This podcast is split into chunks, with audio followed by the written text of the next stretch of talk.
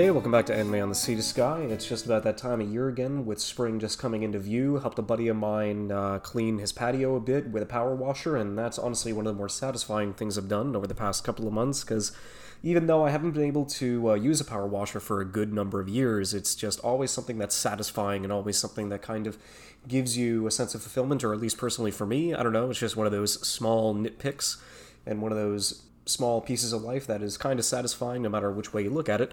But besides that, um, not necessarily anime related, but I wouldn't be remiss to kind of include this into the segment, considering that over the course of the weekend I ended up going in to see everything, everywhere, all at once.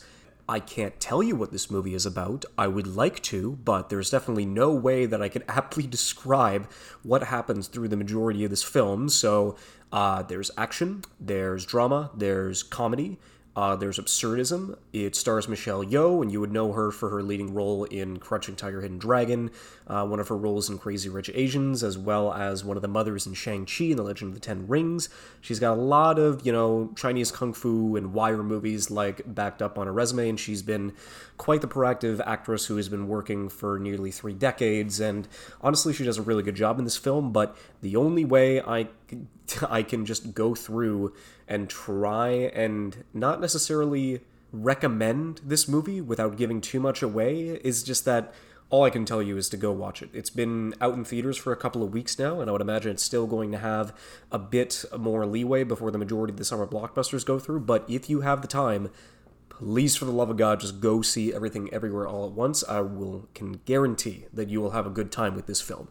And now, I guess, getting back on track to anime, or at least animation, just before we get to the majority of those pieces of news, that Polygon Pictures has confirmed that they are working on a handful of episodes inside of Love, Death, and Robots Volume 3. And the third season of this sci fi anthology series ends up debuting on May 20th, so that's going to be something incredibly interesting to go through and uh, jump through and watch. Because it's Love, Death, and Robots is just a really weird series. Especially, it's more difficult to recommend to people because it is an anthology series. It is very episodic.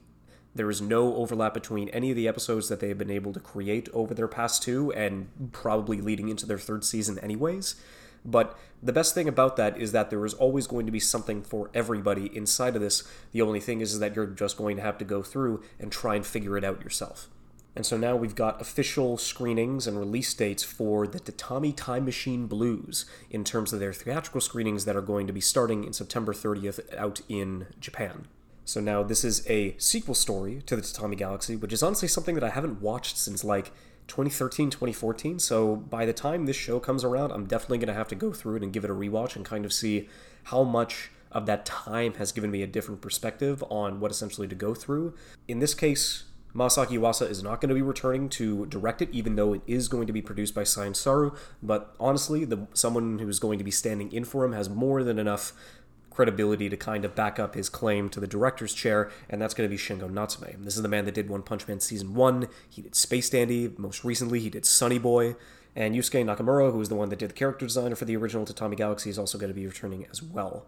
So, to be fair, I'm still going to give this a watch once it comes out down the line. I mm, I'm trying to figure out how many episodes it is, considering that it's not a film; it's a compilation film of all the episodes that the sh- that uh, Science Saru has been able to produce over the course of its run. So, if it's going to be a theatrical compilation film version, I'm going to assume it's either going to be six or seven episodes long. But we're just going to have to wait and see and see how that pulls out. Because if it's September 30th, I don't think GKIDS or anybody who's looking to license this is going to be able to bring it about by the end of 2022.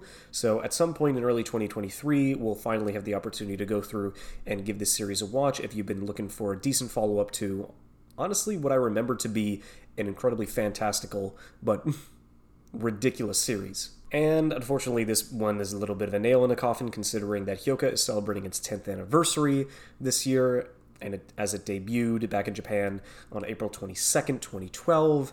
And all we was able to go through is give a mini exhibit and an online lottery for a handful of things that were displayed. And if that's the only thing that's going to go, it's basically just two things are guaranteed right now. They are forcing, or like not necessarily forcing, but heavily strong arming the author to finally get, I believe, either the sixth or the seventh novel like finished because it has been quite a number of years since I believe the fifth novel came out. And the other, unfortunately, the other bit is that, you know, well, if it's been this long, I don't think we're going to be getting a second season of Hyoka at all, if this is all they're going to be able to unveil for its 10th anniversary. So, honestly, the 22 episodes that Hyoka got in its own adaptation is more than enough, and it's honestly what I believe to be Kyoto Animation's strongest work, even though Tamako Market is arguably my favorite KyoAni show, I still do believe that Hyoka is the one that sits at the top of all the productions that they've been able to make over their illustrious career. And a little bit of a small thing, considering that um, I know that Studio Colorido has a film that is going to be coming out uh, in a couple of months, but what Colorido is also doing for their 10th anniversary is that for a handful of days between May 6th and May 14th, depending on uh, like the series or depending on the movie that they're going to go, is that they are going to be having a streaming lineup on YouTube for all of their major pro- uh, projects that they've been able to help produce over the past couple of years. And so they've got their mini series as well as their short films like uh, Shashinkan and Susume Carolina, but then they've also got uh, their made, first major film, Penguin Highway, which is very uh, like same deal. It is very t- fantastical and very absurd at times, but it was a really fun and enjoyable experience. Uh, not as much to Whisker Away, which was really awkward and weird. So Penguin Highway is going to be free for streaming on YouTube May 6th and 7th, and Whisker Away is going to be 7th and 8th. And between May 7th and 14th, the other recommendation that I would definitely give from this is their adaptation of the one shot that Tite Kubo, the creator of Bleach, was able to go through and get produced Burn the Witch. And honestly, the style, the action, just the overall design, regardless of what Tite Kubo's writing style is and how much gripe it gets, his design and his swagger that he's able to outfit all of his characters with is undeniably top class. Like, it is like way up in the echelon of like some of the best character designs that you would be able to find inside of the medium. But regardless of that, the story that they were able to create over like the small amount of episodes that you could basically call this OVA, I would definitely give it a recommendation if you haven't seen it yet. So I would definitely go through and give that an opportunity to watch between May 7th and 14th. okay, so now we get into the spring season. So, before So now, before we get into the spring anime season, there are going to be two shows that I'm just going to be not remiss to forget and include inside of the bit because these are also going week by week in the middle of the season. So I'll get the first one out of the way that is not animated, and we'll go into a bit of the live action, which is Marvel's Moon Knight. It's such a weird thing because I have such a whiplashed just feeling about almost every single Marvel TV miniseries that they've been put out as of late, where it's just I don't know. WandaVision had some good and some bad episodes. Uh, Falcon and Winter Soldier had some good and some bad episodes. Uh, I know that they had one more in there that I'm just totally blanking on and forgetting. But like that's the thing, they're forgettable. The oh Loki, Loki, right? Except it's just like in hindsight, they give you about an episode's worth of exposition that is unfortunately kind of necessary leading into what they're going to be in whichever next big Marvel blockbuster is going to happen, which is always the problem. The bi- the only big one or sorry, the only so the only two major Marvel properties that I have not watched that I'm not up to date with is Hawkeye and Black Widow. And Black Widow because it's basically introducing her sister cousin something who becomes a recurring character inside of Hawkeye, and I'm going to have to look. I'm like I'm gonna have to b- b- uh, before what is it? Doctor Strange's Multiverse of Madness, like whenever that comes out, which I believe is May 6th, I'm gonna have to just see if anywhere at the end of Hawkeye there is something like a big reveal that's kind of going to tie it in and what exactly happens to the rest of it. I do know that apparently Kingpin makes a resurgence, which means that, oh boy, we're actually going to have like a Daredevil inclusion, as well as considering that Daredevil was in Spider Man No Way Home. So I'm really curious to see how that's going to transition into the majority of the Marvel franchises or any of the Spider Man movies that are going to be coming anywhere afterwards.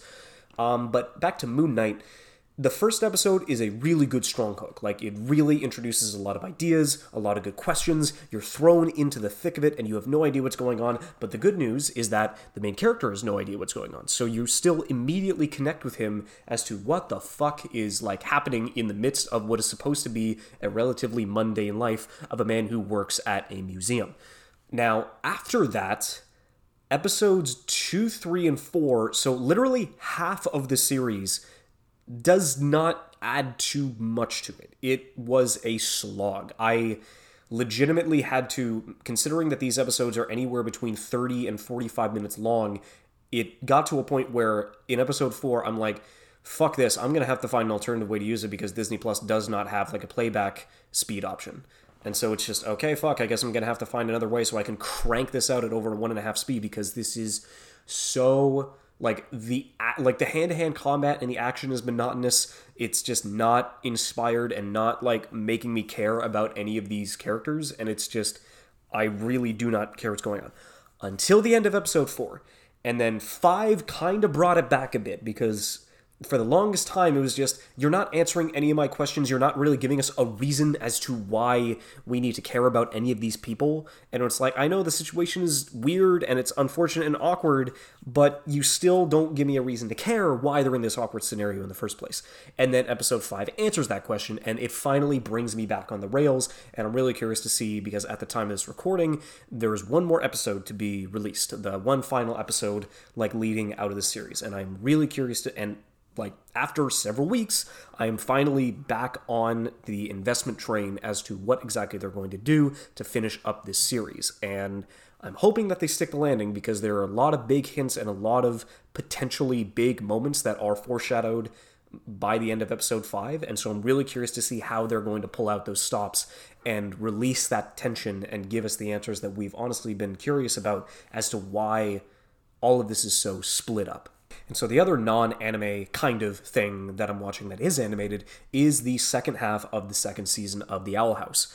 And everything is going at a mile a minute for the best, in like in the best way possible. Considering that we know that in the middle of the second season's production, they were told, hey, guess what? Uh, sorry, you're going to get a third of a third season. So it's like, oh yeah, so we're gonna have to split the third season in half again. It's like, no, Disney told like as I said in the previous episode, Disney told them to go fuck themselves, figuratively, and it's just like, yeah, you know what, we're gonna give you three specials, which is the equivalent of like a third of the 20 episode mark, or at least like seven out of 21 episodes that you're going to give. So um good luck with that like diluted timetable. It's like, fuck, what are we supposed to do here?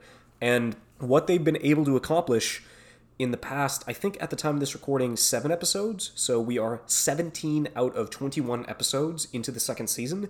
And it is doing a fantastic job at not only answering questions that are going th- through the world and why things have been like l- laid out and set up time and time again, but at least here we're also getting answers to sorry, we're not just getting answers. We're also getting more questions, which is kind of concerning because it's just they like they're they're answering as many questions as they are raising them in the middle of this like shortened timetable that they have. So it's and I can't really blame them.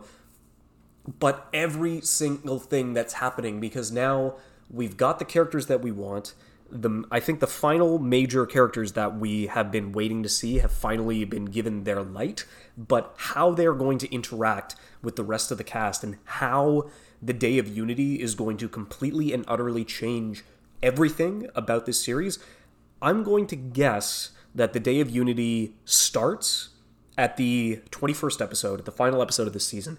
It will leave on a cliffhanger, and then we are going to be sad if we haven't been sad already like I'm trying to think about all the episodes that came through. There was equal parts growth in every single character that we have come across. They have been growing out of their insecurities. They've been using the connections and the bonds and the people that they love and cherish and care for to improve as people. But we're in the middle of this second half and everybody's fucking traumatized. Like Moringmark, uh, no, I don't think it was Moringmark. Somebody put out a um, comic where it's just somebody like one of the characters info dumping their entire trauma and just Eda, who's normally the most well kept of the bunch just drops her fu- like starts pouring her apple blood just unconsciously and Luz is just kind of like Eda please tell me that there are therapists in the boiling isles. And she's like uh, d- d- uh what are those? And it's like oh fuck. Oh god. And it's like yeah you, you were the one that asked. Come on kid. Lay it all out to me. And it's just oh my god. Because technically these characters are building bonds, they're making friends, like making more than friends. Amity and Luz's relationship is not the most steady, but they still care for one another. And honestly, in like one of, like, arguably, I think my current favorite episode, like, even though it, almost every new episode that comes out of the second half is like making it stronger and stronger, but like just the basis of a very simple revelation of a question that didn't really have us too intrigued, but finally gives us the question as to where her dad is. And it's just like, dude, oh my god. And the way that, even though throughout that entire episode, Luz is trying to avoid this stress and this not really trauma, but just something that's important to her that she's missing. The way that Amity is still able to not fully forgive her, but still com- completely and utterly support and comfort her, where it's just, we will do this here. And I am just so happy for these two. And that that's the thing. I want all of these characters to be happy, but the day of unity is approaching, and like the show is like saying, "Oh, you want things to go smoother, right? You want them to actually like gain more agency and control and happiness." Yes. Hey, guess what? Let's just give them more trauma. it's just, oh no, that's the exact opposite of what I want you to do, and it's just I don't know. I'm extremely invested in every single episode that has been coming out over the course of the weeks. So let's see. If the previous episode came out on April 30th, which means the final episode is going to be May 28th. Oh my god, I'm so fucking scared. Oh, I'm so scared, dude. I, I, I just want them all to be happy, but it, I'm just what is apparently being set up and what is foreshadowed to happen. I am terrified now we finally get to the anime section of the podcast. So, what am I going through? I am settling through six series uh, this season. Two of them are sequels, and four of them uh, just started. So, what exactly am I sitting on right now? I guess we'll just start with the sequels. So, Komi-san is technically a split cour, so it's not really. Uh, yeah, it's it's hard to call it a second season where it's just the second cour of like a 24 episode chunk because we didn't get Komi last season. Uh, we got her two seasons ago, I believe. So it's enough of a gap to call it a second season, but uh, that's beside the point. Um, it's fine. I'm really hoping that we get to a point where we are going to, even though it's just expanding the cast is the point of the show for Komi to like reach out and get her 100 friend goal realized, but we just I like there are a handful of characters that show up that like that that I actually started getting invested and that I was curious in and actually throws like a decent twist into the mix. And I don't know how far along the show is going to get if we're even going to be able to be introduced to these characters which I really hope is going to be the case. But yeah no, it's not a priority for me every week. It's just something that it's fine some of the comedy lands, some of it doesn't, unfortunately. And so it's just such a mixed bag, even though OLM, OLM is doing like a good job with it. And I'm just really hoping that the characters that they end up introducing are going to act, finally have their debut by the end of the season and kind of make this a little less stale and hopefully inject a bit more energy and variance into the formula that Komi's been running for about in past 18 episodes, uh, 16 episodes. And the second uh, sequel that we're going through is Kaguya-sama Season 3. And I have a wildly different opinion here because this is something that I enjoy thoroughly and miss uh, like every season that it is not available. It is definitely something where it's like, oh my god, I still can't believe how much I miss this series every time it leaves. And the third season, like, is no exception, considering that the first episode that they're able to go through with the uh, arm wrestling contest, ha- like, arguably has my favorite visual gag in this entire series that was completely original and not included in the manga. And like knowing how good the director is, considering that he's come from Rakugo to Kaguya, is just every single time he decides to inject something new onto the storyboards that he's already been given. Like he just hits it out of the park every single time. And it's always a fun time. It's always a romp. It's always funny, which is definitely the thing where it's just it does you know that the you know, the ultra romantic has to rear its head at some point, but the comedy that happens in between the romance is more than enough to like stave it off and give us more than enough quality inside of it. Like, I still do believe that Kaguya is arguably my favorite rom com of all time right now because not a lot of them come to mind whenever like you specifically go for a rom-com because it's either heavily one or the other but considering how well intertwined that this series does with its two jobs it is always a blast whenever it decides to come back around and i'm really curious to see how the school festival or the cultural festival is going to, you know, bring and add a little bit of extra flair to the formula that has already been going through and proving itself time and time again. So let's see. I guess I'll go through like the least entertaining uh, original show. Well, not original show. The one that um, the one that's not a sequel. So uh, Diamond, Diamond, like something along those lines. It's about a dude in his early 30s that is coming back to his hometown in Kyoto, and he's helping his family with the confectionery, the classical Japanese sweet shop that he has been that he like helped out with for a good amount of years. And now inside of his place, because it's been a good amount of time since he's been back. After a failed attempt at becoming a musician, he ends up going through, and there is this new 10 or 11 year old girl who was essentially just dropped off and like let go and just left at this place and the family took her in. And she to kind of pay her back for doing that she's ended up working at the sweet shop in all of her spare time outside of school and from that point on at least at that degree like she's been almost promised like she's going to be the future heir to the sweet shop but it's not really much of a area of conflict between her and the new dude or not the new dude between her and apparently the main character which i don't necessarily he's not the best. He's just a bumbling fool who always gives out nuggets of wisdom regardless of his experience at the end of every episode, and he's acting as a surrogate father for this young girl. And so in the beginning, I was getting like Usagi drop vibes, but in Usagi drop, the main two were equally as interesting, where now that we know the source of the stress and the insecurity of the little girl comes from, considering that she was abandoned and she has to feel like she has to prove herself to give some kind of worth in some form because she was abandoned by her father at such a young age. And the main dude is trying to help her come to terms with that, but he's totally fine. Like, he might have left where, I don't know, th- this relationship that he has with this girl who he was in a relationship for a couple of years, but then he says, Oh man, I'm gonna quit the band and I'm gonna go move back home. And then she just packs her shit and leaves. Like literally telling her, Oh, we're like telling him, Oh, we're done. No, it's all good. I'll, I'll. I don't think I can do like deal with this anymore. And so he packs all his shit and leaves and leaves a note saying, I'm sorry. And for some fucking reason, she believes that he broke up with her after she was the one who just took one read of the scenario and be like, nah, nah, I'm over it. No, like this is over. And she's the one who believes, oh no, but he dumped me. It's like, what the fuck are you on about?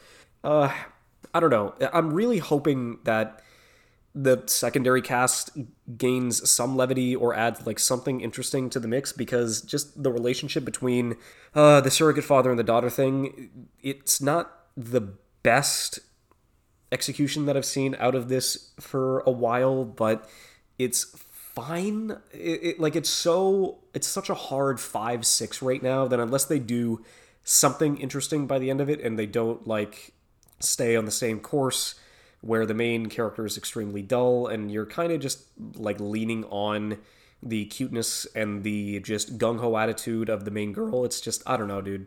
Where it's, yeah, like that's the problem. It's fine, but the worst thing that it's going to be if it keeps going down along this path is it would be boring. And that's definitely not something you want to do for a show that you're bringing people into it. Now, something that isn't boring, that I'm really curious to see how this is going to go out, this is also being produced by OLM, um, is Summertime Rendering. And I guess the main reason why I was curious about this initially is that it was one of the series that got put into Disney Plus jail. And I will let you do with that information what you will. But I'm watching it now, and I am really curious to kind of see how this is going to be played out and how this mystery is going to go through. So I would recommend you skipping ahead a bit if you don't want, if you just want to go in blind, which I would definitely recommend, considering that it is definitely better to experience this and try to like throw yourself into this mystery head on and see how that pulls out. So with the first episode having some really just flat out annoying tropes in the first five minutes. It was just, dude, you literally did both of those within like your first quarter of runtime, and you really think that's gonna help like add anything or like, oh, this will really get people hooked into the hooked into the world and the characters. It's like, why? Um, but the shadows and the murders and the doppelgangers and the imposters and how this show has been set up has gotten me extremely invested, especially with how quick on the uptake the main character is taking this situation as seriously as he could. Because it's like, oh, I just saw my surrogate sister get shot. Oh, I got shot and now I'm being thrown into a time loop. Hmm. It's time for me to start asking and answering questions. And so that's definitely nice because it's 24 or 25 episodes where it's slated for, and the story that it's depthing is complete. So I'm really curious to see how this is going to pull out and like I'm just like after, I was just listening to the our anime like version of the uh, retro not the retrospective but the speculations and the initial reactions that they got and I will admit time loop mystery premises are either really good or really shit, and there is rarely any in between. And so that's something that we're always concerned about, considering that whenever you have a time loop or any kind of mystery, as if it's not set up well and it doesn't fold itself out to something that's legitimately interesting and convincing and entertaining, then by the time you reach the ending, nobody is going to care once all the answers end up being shown. So I am tentatively excited about how this murder mystery slash doppelganger back and forth is going to go, but I I just I do I just hope it's good. At the very least, I just want it to be good. I want it to keep up this consistency that they've been able to build throughout these first three episodes, but only time will tell. And so now I guess I'll get to the most popular show of this season, which is easily Spy Family and it the adaptation so far has been fantastic. I started reading this about two or three chapters into its initial release, so it's been several years since I've been able to go back and like re-experience these initial parts of the story.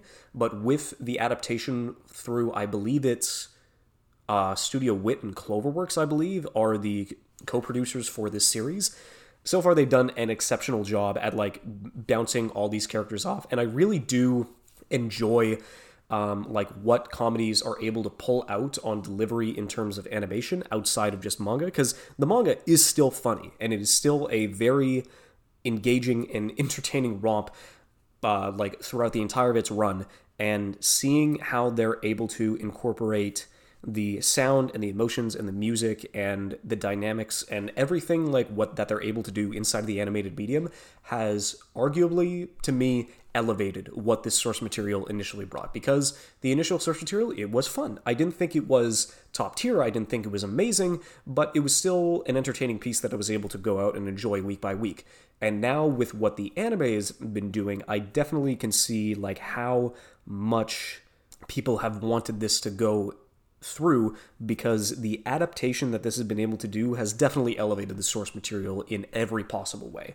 Through the drama through the exciting uh, like bits of action. The comedy is just on point with which is definitely one of the series strengths but it also nails the emotional beats and gets you invested in this found family that everybody is kind of rooting for even though it's so fucking ridiculous and over the because this is definitely something that re- is something that's kind of important to me, especially when it comes to just the abstract um, absurdism in all, like in a lot, like especially with everything everywhere all at once, where it is so like you are supposed to suspend your disbelief to a degree, but everything outside of and, and, like everything outside and surrounding this family is so ridiculous and you have to mentally put yourself through so many ridiculous hoops to accept the fact that all three of these people are special, but they have no idea like how ridiculous all their lives are. And they don't even try to hide it.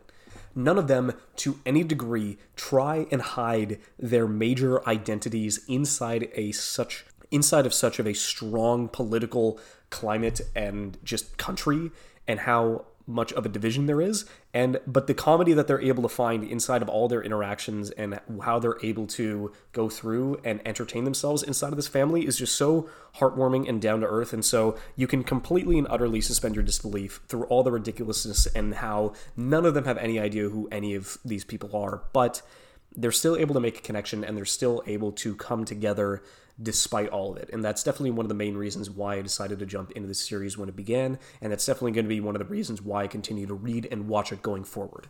But if we're talking about uh, absurdism going so far off the deep end and being so ridiculous, and this being the only way that a show of this setup could actually happen, would definitely be uh, Birdie Bullet, which I'm pretty sure is the name that I, or, or at least just the nickname that I gave it because when I put up Birdie Bullet, the first thing that comes up is Birdies and Bogeys, Canadian Tire, Golf Town.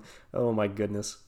Birdie Wing, a golf girl's story. There it is. That's the completely and utterly bland title that I was kind of expecting to go for, and it's just about golf. How do you even make that entertaining? It is arguably one of the worst spectator sports inside of just not the medium, but just the whole sports world in general. How in the hell would you be able to make this entertaining enough or interesting to that degree and get people to watch this? A foreign LPGA assassin. Basically, she doesn't assassinate people, she just hits a ball with a club for money, and that's all I do. and I break the dreams of all who oppose me. It's just okay you know what? Sure, let's let's just do that. Where it's like, oh yeah, no, I was beaten into submission and I had to learn golf at the early age and it was the only way to live. And like this this chick is just nuts whenever it comes to whatever kind of skill that she's able to just go through and like show off where it's like, oh, uh, you know what, dog leg right, with trees obscuring every single other opportunity to get to the other half of the fairway, fuck it, I'll just shoot it right through the trees with my driver. it's uh, yeah, also it's like, oh, it's a 240 and it's a par 4 and I legitimately need to go through and only use a 7 iron and a driver? Hmm, how am I going to do this? Oh, how about I wait for the train to go through and pass directly through the fairway and I crush a line drive through a moving train? It's just too fucking ridiculous to see how, like, what the underbelly and the golf underworld is inside of this worldwide just ring of, like, international players. There is a bit of Uh, like people call it a Yuri aspect, but it's like so I don't know, like it they don't know each other well enough to like kind of be that, although they really do ham it up through the majority of the times, especially when she believes that she's been betrayed. And the fact that there is an underworld golf that's kind of like Tokyo 3 and it's just a bunker of all of these variable pieces that move back and forth between large tractors so that you can almost perfectly replicate any other hole in the world and it randomly generates an entire hole an entire green and fairway set like every time so that you have the hundreds of different com- combinations inside of something that's completely set underground. This show is fucking crazy dude. It's it is insane. It is the only conceivable way that they could like make golf interesting as a title. It is absolutely ridiculous how go. And it, it like they just ham it up. It is ridiculous to see how they go to see how they're actually able to like construct this narrative around these players and around this chick who has basically had golf beaten into her subconscious and beaten into her soul ever since that she was a young girl. And she's now been making money in all these underground golf matches. It's like oh my god.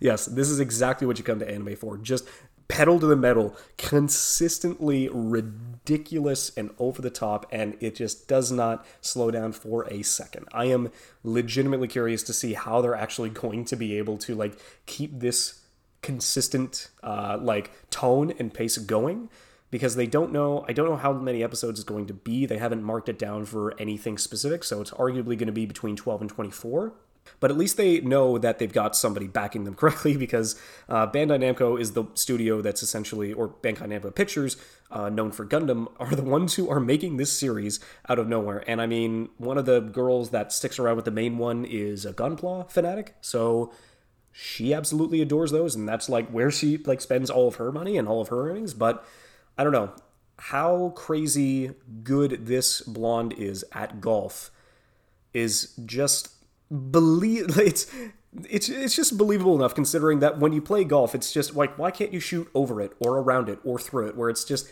you know because trees fucking suck.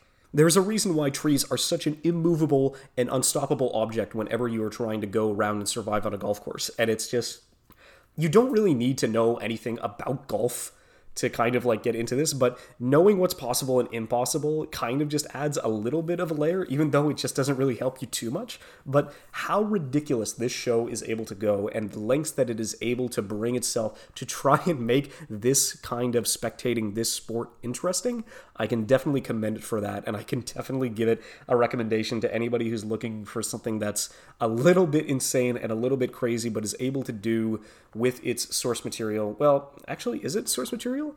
Never mind. It's an original. Oh my god. What are you doing, Bandai Namco? I'm so confused.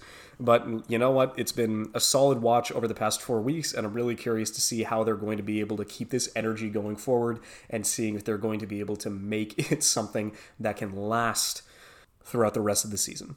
All right, so at least that'll cover the rest of it. I guess the major ones that I wasn't able to cover since I'm not watching this it this season is Shield Hero season two, Shikimori-san, uh, Aharen-san, Date A Live four. Oh my god, it's still alive.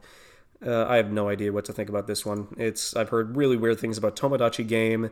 Cuckoos is the other one that's behind Disney Plus jail, but it seems like a ridiculous enough of a rom com that it's like not really something to go through. If there is going to be any series that I pick up in the middle of the season that I've heard nothing but positive things about, it is going to be Ya Boy Kongming. And from all that I've seen from the music, from the opening, from the characters, from the premise, just all of it just screams like it's a good time. So if there's anything that I'm going to be picking up at any point in the season. Like if it does have that pop off episode that really brings everybody into the fold, then that's going to be the time when I finally like buy in. And I'm really curious to see if that's going to be something that can last the test of time and be nothing more than a mid season flop. Oh yeah, there's also the Sentai one where the like evil one and the Red Ranger High School are also get into a relationship. So uh, haven't watched that yet if there's going to be something that I'm probably going to watch over the next two weeks, um, it's probably going to be Bubble, which was the one that I pointed out where it's got Gen uh, and then it's also animated by Studio Wit, and it's directed by Tetsuro Araki, and like just all of these like huge names. I'm really curious to see if it just turns out to be some kind of boring mess, or if honestly, knowing Studio Wit, it will be gorgeous to look at. So, at the very least, that's going to be something that will make for some kind of entertainment over its one and a half hour run. So, I'll probably get to that. Maybe I can also hook up Johnny and we can finally get that Flash animation uh, episode running, but I don't know. Only time will tell. Uh, but, uh, anyways, uh, cheers, guys. Have a good one.